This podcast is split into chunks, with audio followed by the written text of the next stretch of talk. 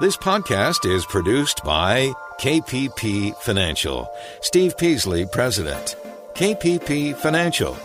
Independent thinking, shared success. And now today's podcast. Good afternoon, everyone, and welcome to Invest Talk. This is our August 13th, 2018 edition of Invest Talk, and I'm Justin Klein, and of course, your financial investment questions will drive today's agenda. So, we want to hear from you. It's Monday, so some of you may have had a question that came to mind over the weekend, and our phone lines are open for you. As always, 888 99 chart. That's 888 992 4278. And as usual, we are going to do everything we can today on this program for this hour to help you focus on how to best improve your investment strategies. And I fully expect that this hour can be a valuable learning experience for you and for all investors, whether you're a beginner or seasoned investor or somewhere in between. So before I get into the various topics I will touch on in today's program, I do want to put out a quick reminder here. Many of you listen to our weekday live stream through investtalk.com, and we thank you for that. But when you can't listen live or when you want to download InvestTalk to listen to maybe in your car or on your run or at the gym, I encourage you to help us out by subscribing to the Invest Talk podcast on iTunes, Google Play, Spotify, etc. And here, here's the, the important thing to remember subscribe, yes, but then listen and rate and review as well.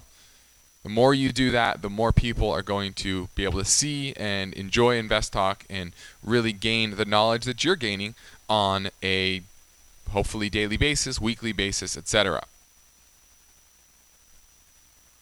Okay, we have we we all know that some of our listeners may have begun their investment and saving strategies later than they really should have, and that's typical.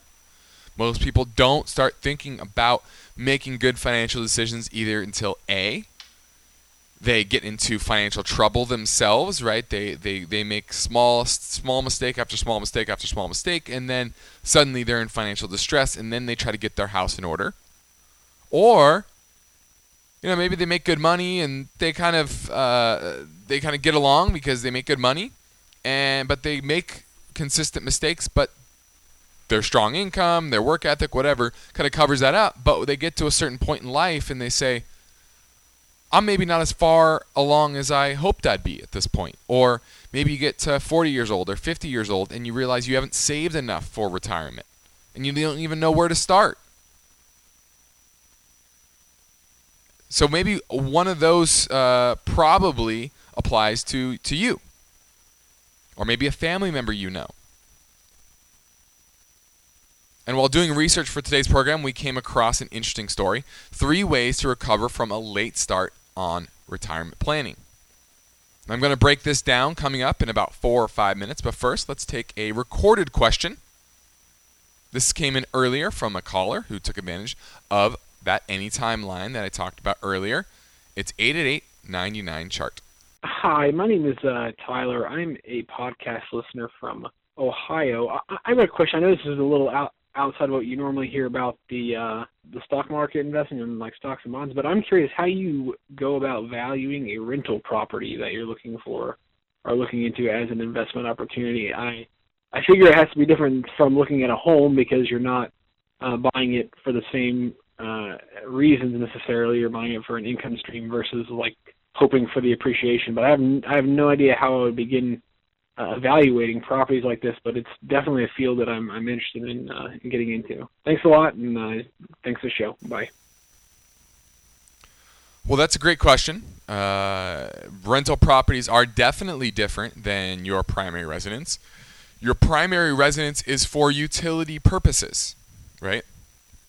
You personally are using it and you want to live in a home that makes sense for your needs and your lifestyle, as well as your budget. Now, if it goes up long term, if it's in the right area, you know, probably will. If that it goes up, great. That's an added benefit. It's a nice uh, inflation hedge, I guess. But when it comes to a rental property, number one is being cash flow positive. Uh, we like to use the 1% rule.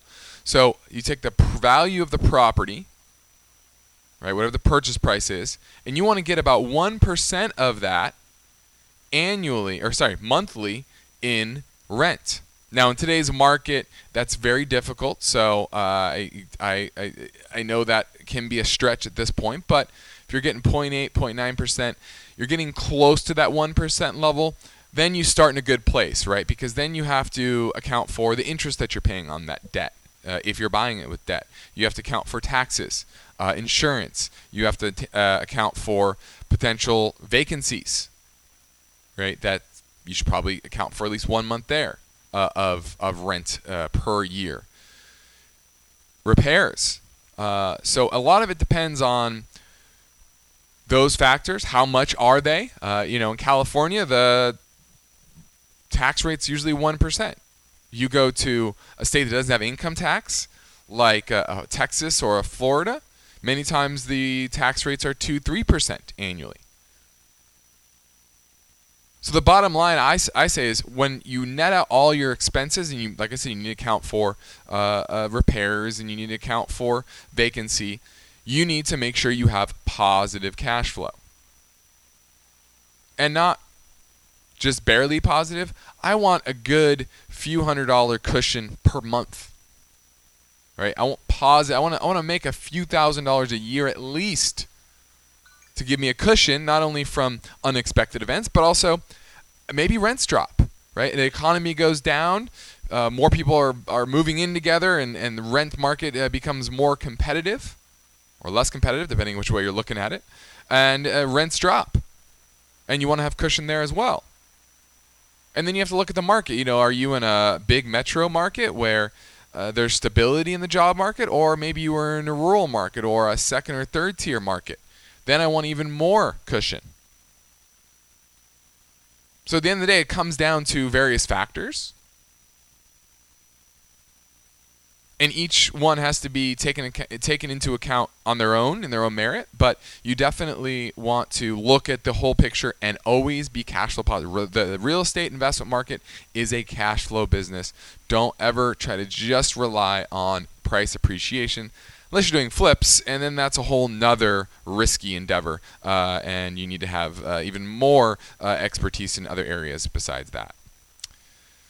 Now, this will apply to some of our listeners, and if it does not apply to you, it may be something you should hear so that you can tell friends or family members. So maybe who, who may be in need of information. So I will say you, but keeping in mind you could be a friend or a family member. Now, all right, maybe you haven't made the best decisions regarding retirement planning. If you are now, for example, in your early 50s, maybe late 40s, and have the next to have next to nothing saved for retirement, is there any hope of a secure retirement? And the answer is yes, if you're willing to be disciplined and start right now. First, that if it's any consolation, you're not alone in this retirement planning procrastination. It is very common. In a recent survey, people between the ages of 45 and 54 were asked how much they had set aside for retirement. Those who answered said they had less than $25,000 saved. While more than a quarter of respondents 55 and older said they had less than 25 grand tucked away as well. So you're not alone. But if you're in that basket, you need to start now. And we're going to pick up pick this up after a break. Now, this is Invest Talk. I'm Justin Klein, and you may have noticed that we get plenty of specific stock questions on the program each day. And that's fine. We're happy to discuss them. We try to broaden them out, talk about the industry, talk about financial metrics in general. But Steve and I can also help promote your understanding of various investment terms, practices, and explain various market processes as well. So get us your question. I want to hear from you. All types of questions are welcome at 888 99 chart.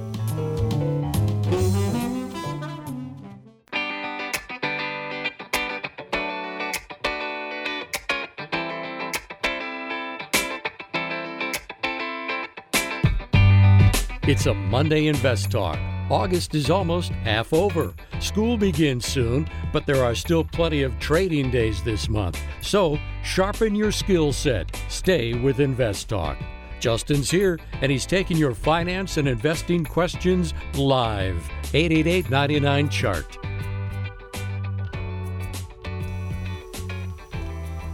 Now let's be blunt, and your trepidations at hearing retirement age, at, at your nearing retirement age, uh, with very little saved, is is understandable.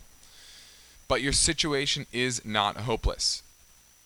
Now, you still have enough time to significantly improve your retirement prospects, and if you're willing to start taking serious steps, you can get there. So, here are three of the most important things you need to do. One is start saving like crazy, no excuses.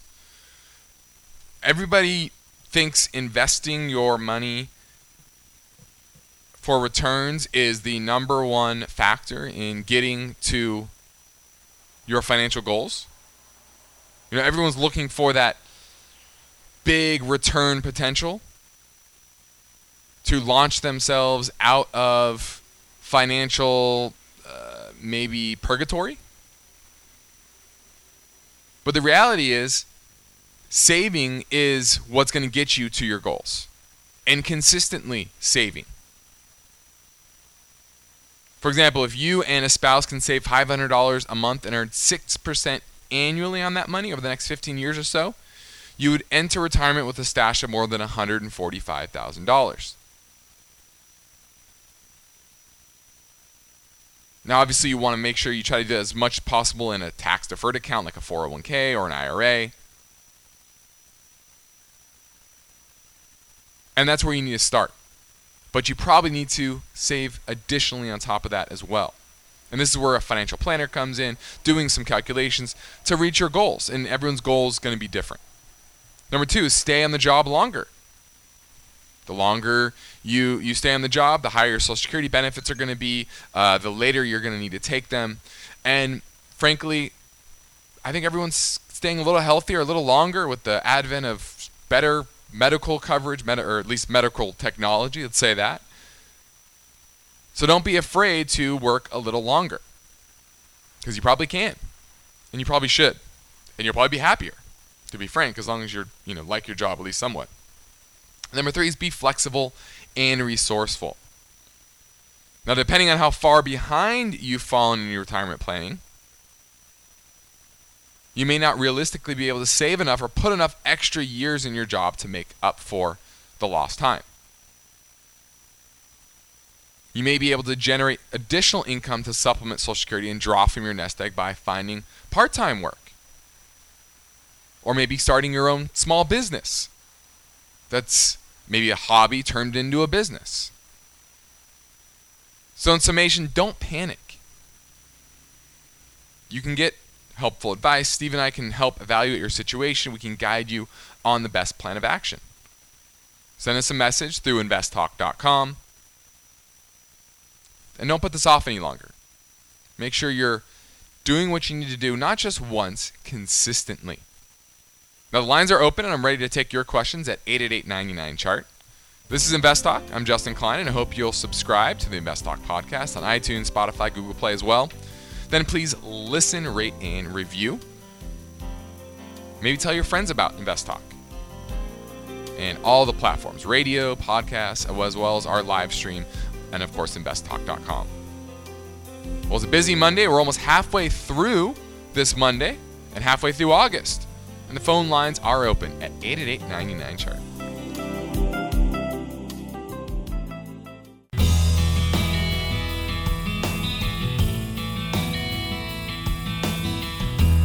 If there is ever a moment when you question how well your portfolio is doing or maybe should be doing, Make time to look into the various investment strategy programs available to clients of KPP Financial. Head over to investtalk.com, roll over the InvestTalk programs menu link, and read about the strategy programs. There's one that's right for you. And right now, we're taking your financial and investment questions live. 888 99 Chart. Let's go to Dave in Pennsylvania. He wants to look at AMG affiliated managers. Uh, do you own it? Are you looking to, to buy it? What is it? No, I own it. I bought it uh, about a month ago. Fundamentally, it looked sound. Uh, I thought it was a good value. Um, it, it technically it, it started to, to look good as well. It punched through a 20 and 50 day moving average, and then turned right around and hit a 52 week low. So I'm just I think I just need to be more patient with this, but I'm, I'm curious what you what you think. Well, technically, it's definitely in a downtrend. Its 52 week high is about $217 a share. Now it's at 146.40 and it doesn't look like it's turning around. Uh, it tried to stage a rally recently, that failed. Uh, analysts are downgrading its estimates for the next uh, couple of years in earnings. Revenues are starting to slow down. Revenue growth is starting to slow down, and earnings growth as well. Pays about a 0.8% dividend, so not a big dividend payer. Modest amount of debt. And return equity is 22%, so you know they're they're certainly a, a, a profitable company. Uh, I can't say I hate that. Um, and they're in their investment management business. I think that's the biggest issue. Uh, you know, with the advent of such low-cost index funds, even though I think everyone else is over-indexing, but uh, kind of these investment management, management firms are are having more trouble. Say that. And I think that's really the biggest issue here. They're in a secular decline, at least until uh, the equity markets adjust and the, I would say, index bubble kind of goes away. And but even when that happens, they're going to be invested in equities, and that's going to go down in value most likely. So I, I just don't like the headwinds for this name. What made you buy it? Well, I, I bought it a month ago, and, and fundamentals it looked it looked like it hit a bottom, and I thought I was going to going to go up. Like I said, it punched through some uh, moving averages, and I thought it was a good time to buy. So, um, but then it turned right around. So yeah, I'm just I think it's probably ready to move on to something else. Yeah, I would move on to something else simply because, uh, like I said, it's in a downtrend. It's in an industry that's having trouble, and if we head into a bear market, uh, even though that'll hurt index funds more than others, uh, this will will certainly get hit. And uh, I, I, see what you're saying that it did look like it hit some support, but it looks like it, it its rally from that level around 145 has uh, petered out pretty quickly. And to me, that means that this is going to head to probably fresh lows and into kind of the low 100 level 110 115 somewhere in there. I think it's going there. So i would definitely uh, take whatever losses you have and move on to something that's uh, trending a little bit better Thanks for the call, Dave. Let's go to Lee in San Mateo. He's looking at Exxon Mobil. You looking to buy, sell, hold? Well, I am looking into dividend paying energy stuff, either XLE okay. or XOM. And today, I think they came down pretty, you know. So I'm just wanting your thoughts on that. And if uh, you recommend any of these two, uh, what would be a good entry price? Well, it the difference between ExxonMobil and XLE would be one is just a one company, uh, and uh, the other is uh, the probably the most popular energy ETF out there, XLE, which is going to own some ExxonMobil in it, but it's uh-huh. going to be more diversified. Chevron and other other names. So XLE would be safer. Uh, but if you're going to buy one name in the oil industry, ExxonMobil is going to be probably the next safest, right? Uh, yields about 4.2%, whereas XLE yields about 3.1%. So you're going to get a little bit more yield, but you're also getting a little bit more risk overall because you're in one particular name. Now, mm-hmm. I don't really like this space right now anyway. Uh, oil's had a big run, the dollar's had a big rally, yeah. and I think there's more weakness uh, ahead for the oil space than than than than strength. I think a lot of the strength is kind of behind us, at least for the medium term. And so I wouldn't mm-hmm. touch Exxon or really a lot of uh, oil names at these levels. I think oil, uh, Exxon's probably going to head back down to seventy dollars a share. It does it go okay. lower? It depends if oil stays above $50 a barrel. If it goes below $50 a barrel, I think the whole industry is back in trouble and you start getting uh, more worries. So I think you should stay away from either at the time being. I would keep Exxon on your on your watch list for an income play. Okay. But uh, I wouldn't be buying it right now because I think the trend is just starting to be down in energy, and I think it's got a ways to go.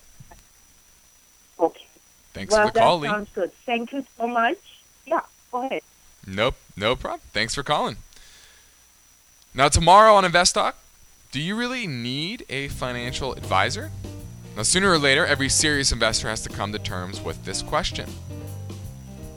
Now, when you're starting out and you're just trying to figure out the savings phase of your investment journey, you know, a financial advisor isn't really probably needed. But as you gather assets and you uh, have a, a consistent savings plan, and you see you know some sort of goal down the line, you probably need somebody to kind of walk you through. Should you save a little bit more? Should you save a little less? Should I take more risk? Should I take less risk in my investments? Now, Steve is going to help you find your answer overall tomorrow. But for now, I'm Justin Klein, and I'm here for you. Call me at 888 99 chart.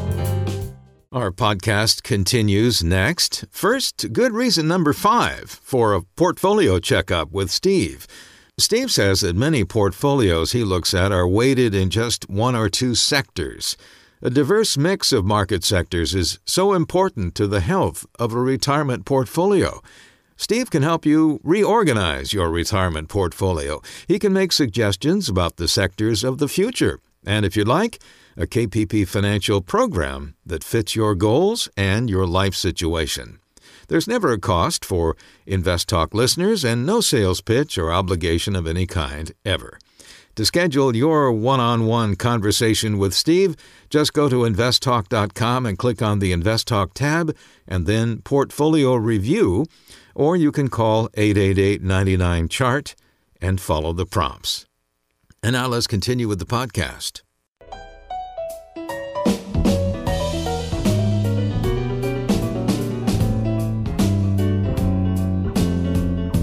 Have you subscribed to the Invest Talk podcast at iTunes, Spotify, or Google Play? If not, please do so. Then listen, rate, and review. This helps us improve our Invest Talk programming. But now, Justin's here and he's taking your calls. 888 99 Chart.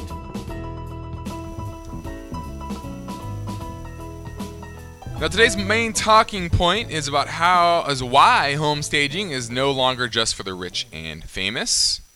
Designers dress up your home to help you sell it and net a higher price.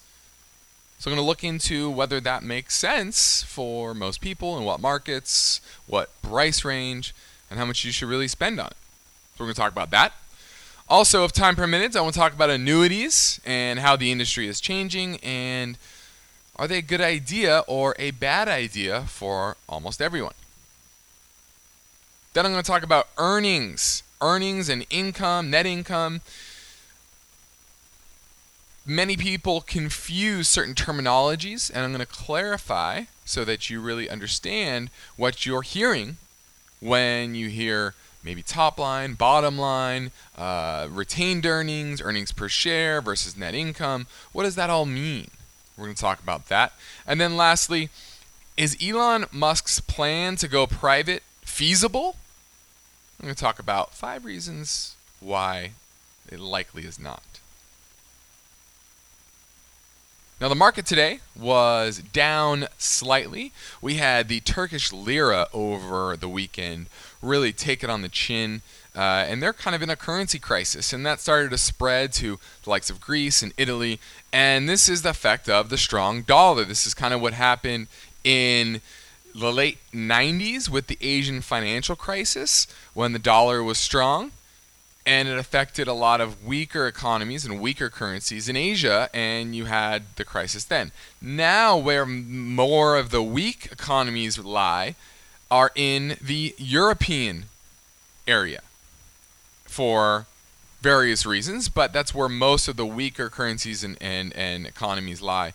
And that is why you're seeing problems there because of the strong dollar, and uh, it's certainly going to create some headwinds for the market, headwinds for liquidity out there, and it's something you definitely need to watch. And it could trigger the next uh, pullback in the general markets, and that's kind of what you saw at least the start of a little bit today. The S&P was down about 0.4%, Dow down 0.5%, Nasdaq down 0.25%. So certainly a modest down day, but it's been certainly a weaker than average market uh, recently, and growth once again underperformed value in today's market. Now we get a wide variety of investing and finance questions on our anytime listener line at 888 99 chart. So let's hear from a call now. Hey, Stephen Justin. Love your podcast. Love the information you provide. I had a question about Nike. It's one of my positions. I know the PE ratio is, uh, seems like it's on the higher end of its five year range. Would you take profits or take some of it off the table? Kind of wait for it to dip back down? Just want to know your advice. Listen on the podcast. Thanks. Now, first off, I want to say I, I, I like Nike. I really like Nike. They're probably the best or one of the best well run apparel companies in the world, frankly. And long term, I love it. I mean, I play a lot of basketball for in my uh, uh, for exercise and as a hobby. I have a whole life, and I wear Nikes. Uh, almost everybody I know wears uh, Nikes, and my my basketball gear, all that stuff is, is Nike. So uh, I certainly love them as a company, uh, and I love the fact that they are consistently profitable. They have a high return equity of 36%. Now, recently, revenue growth is up about 13% year over year, earnings up at 15% year over year. Uh, yields about 1% on the dividend yield. However, he's right. The five year P range is about 20 to 34, and it's at 34 now. So it's at the high end of that. If you're a buy and holder, and you think this is uh, a something that's a, maybe a core holding to your strategy, I would keep Nike.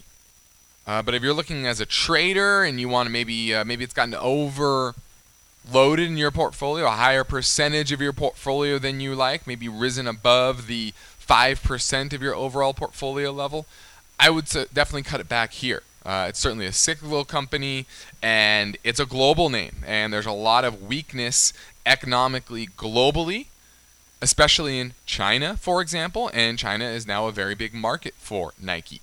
Uh, and if the problems in Turkey and Greece and Italy start to widen out, you're going to see even more weakness in Europe as well. So the liquidity conditions globally are certainly starting to really hit uh, uh the economies, and Nike is not going to be immune to that. So I certainly would take some money off the table here if it's an oversized portion of your portfolio and you just want to maybe rebalance. Uh, I wouldn't sell all of it because I love the company long term uh, and I think it should be on everybody's watch list, absolutely. Uh, but at these prices, at this 52 week high level, P, P of 34, even forward looking, you're talking about a PE in the high 20s. I just not a fan of Nike right here, uh, and certainly will be uh, susceptible to downside in the short to medium term.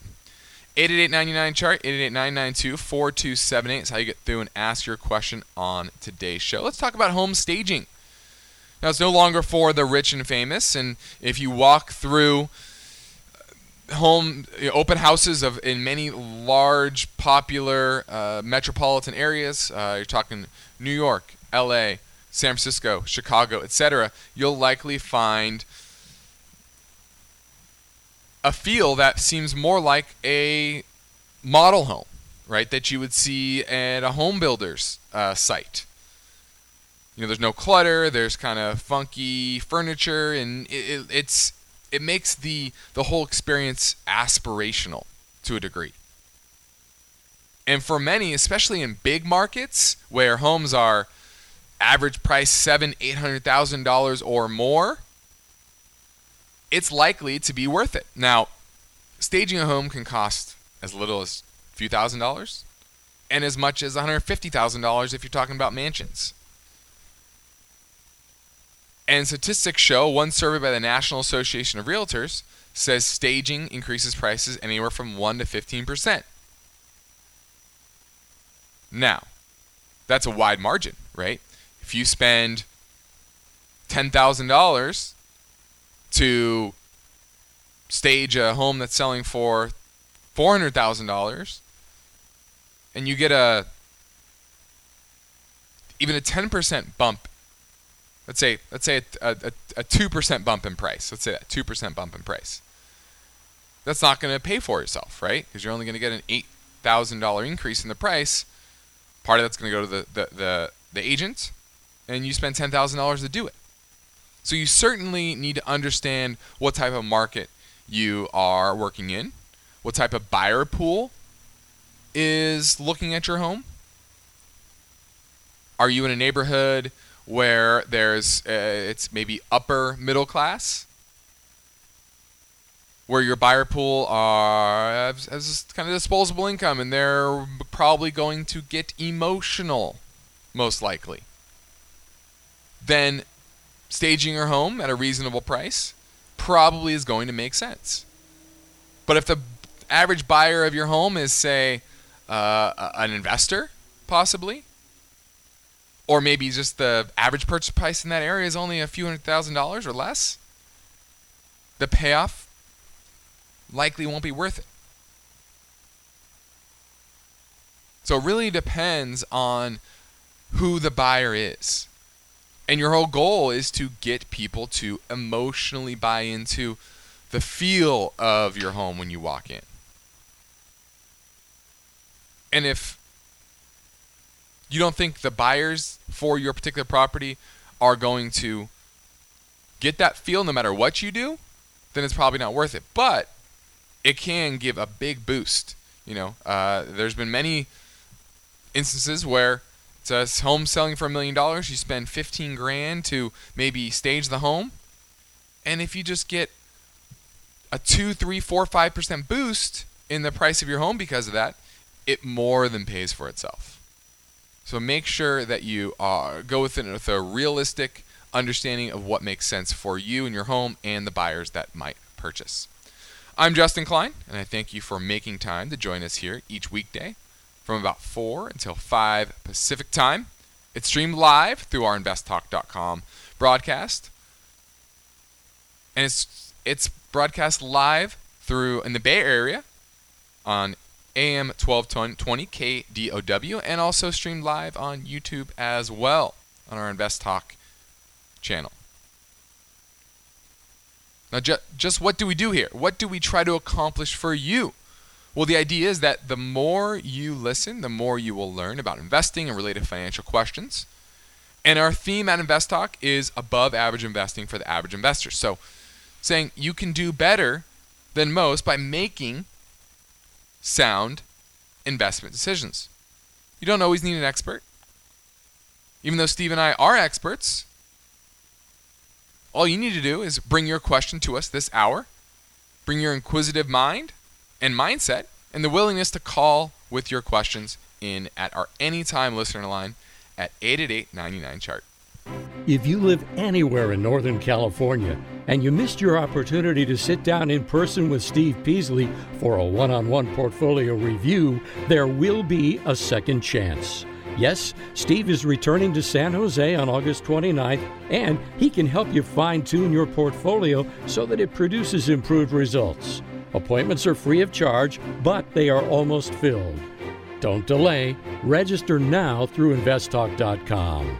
Justin's here, the phone lines are open, and he's taking your questions. 888 99 Chart. Hi, great show. I have two questions.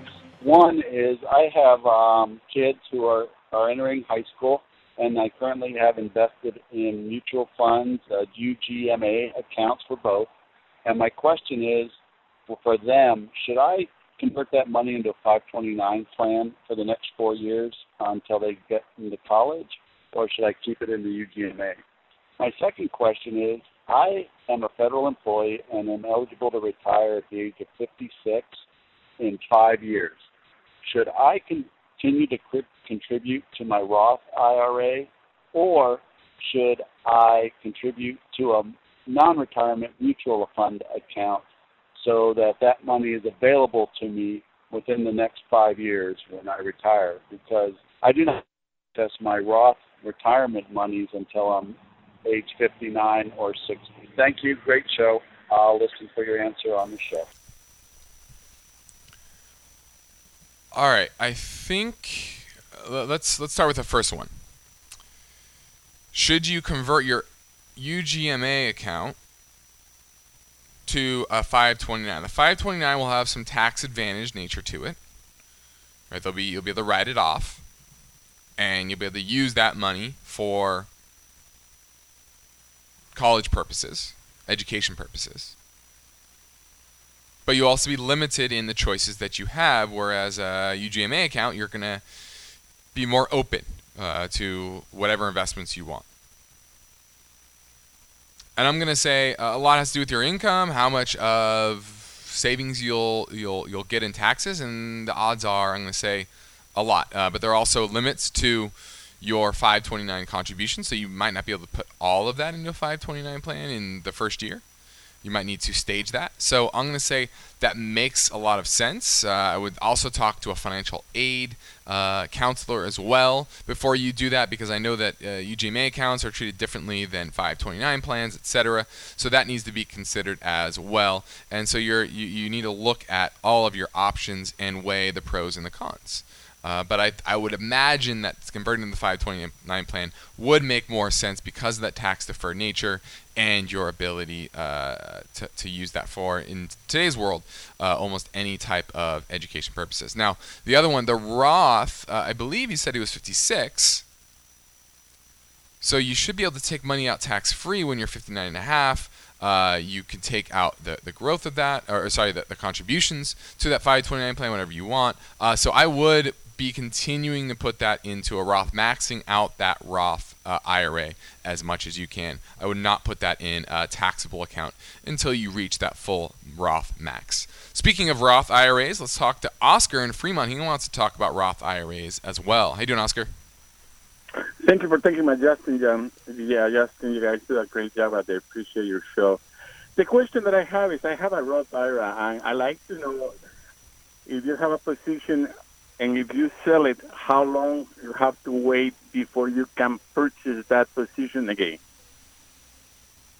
And I'll take your answer on the mm-hmm. air. Thank you. Appreciate it.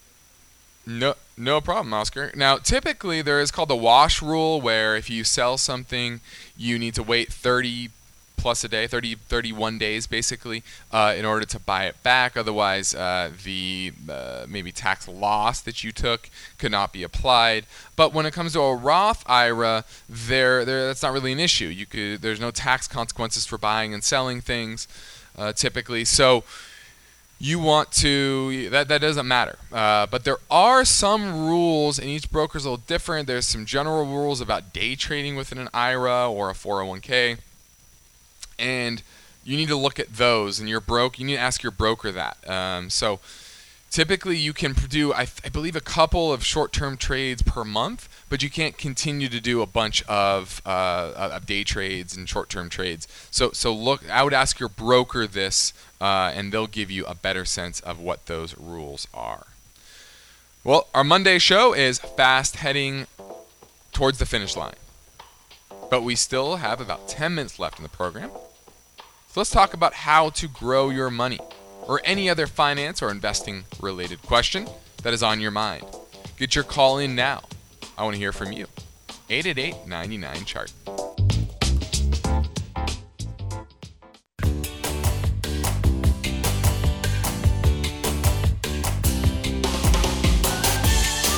On the next Invest Talk, do you really need a financial advisor? Sooner or later, every serious investor has to come to terms with that question. Justin will be in for Steve tomorrow, and he'll explain how and when you should have a financial advisor. But right now, he's ready and taking your calls live. 888 99 Chart. Hey, Steve. Hey, Justin. This is uh, John from Michigan. I'm calling because I've been looking for something to kind of smooth out the ups and downs in my portfolio, and I've been looking at convertible bonds. In particular, I was looking at uh, ETF, CWB, Charlie Webster Baxter. It's a Spider convertible securities ETF, and it's done pretty good through all this volatility, and it seems to be asymmetric to other bonds and securities as far as returns. And I'd like to know what you think about that. And maybe if you could talk about how convertible securities move in particular versus other asset classes be interested in that and, and what you think of CD, CWB in particular. Bye bye. All right, is looking at CWB. This is an ETF. This is an exchange traded fund seeking performance corresponding to the Barclays U.S. convertible bond index, uh, over $500 million. So these are tend to be large companies. Yields about 3.9%. And for everyone out there, what a convertible bond is is it's it's a debt instrument, and typically uh, layered on top of that debt instrument is a an option to buy a, the, the underlying stock of the company at a certain conversion price, and that conversion price can vary dramatically. Uh, usually, it's some sort of premium to the price of the stock when the bond is issued. Uh, and that's one of the reasons why Elon Musk is trying to boost the, the, the, the, value of Tesla shares so that when his bonds in March come due, it's about almost a billion dollars in bonds, they are going to be above the $360 a share conversion price. And what happens is when those bonds come due, they mature like any other bond if it's above that conversion price, and there's some stipulations, there's certain dates that has to be above that, uh, usually before the actual uh, the actual maturity. The payout is in shares as opposed to new bond or cash. Let's say that right? So bond typically, right, it matures at a certain date. You get your thousand dollars per bond that you own back, that's par. And if it's not above that particular conversion price, right, the underlying stock, then you get paid in cash. If it is above that conversion price, typically you're going to get paid that $1,000 in shares at that conversion price. And then you can go and sell that in the open market. Okay, so that is how convertible bonds typically work.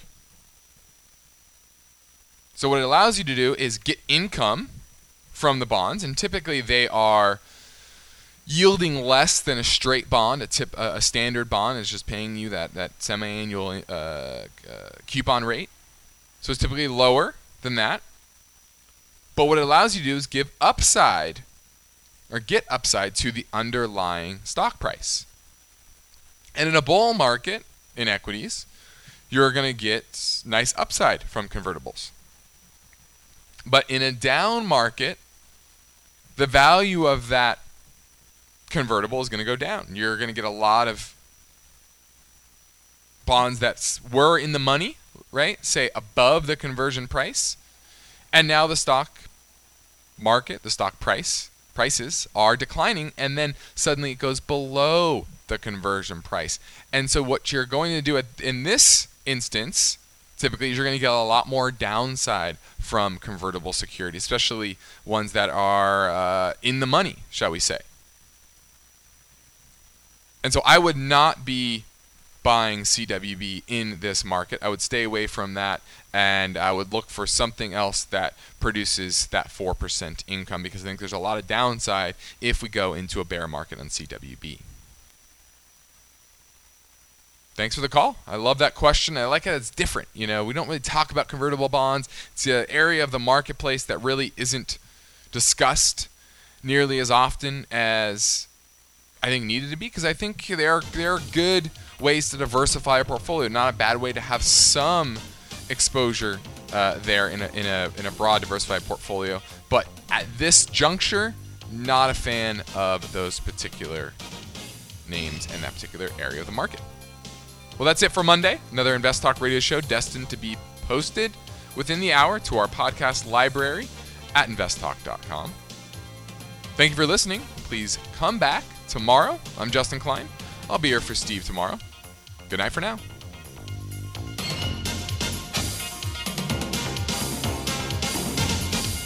Because of the nature of the interactive dialogue inherent in the format of this program, it's important for the listener to understand that not all comments made will apply to them specifically.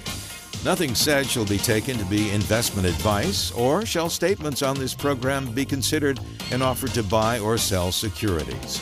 Such advice is rendered solely on an individual basis and at times will require that the investor review a prospectus before investing. InvestTalk is a copyrighted program of Klein Pavlis Peasley Financial, a registered investment advisor, which retains all rights. For more information regarding KPP's investment advisors, call 1 800 557 5461.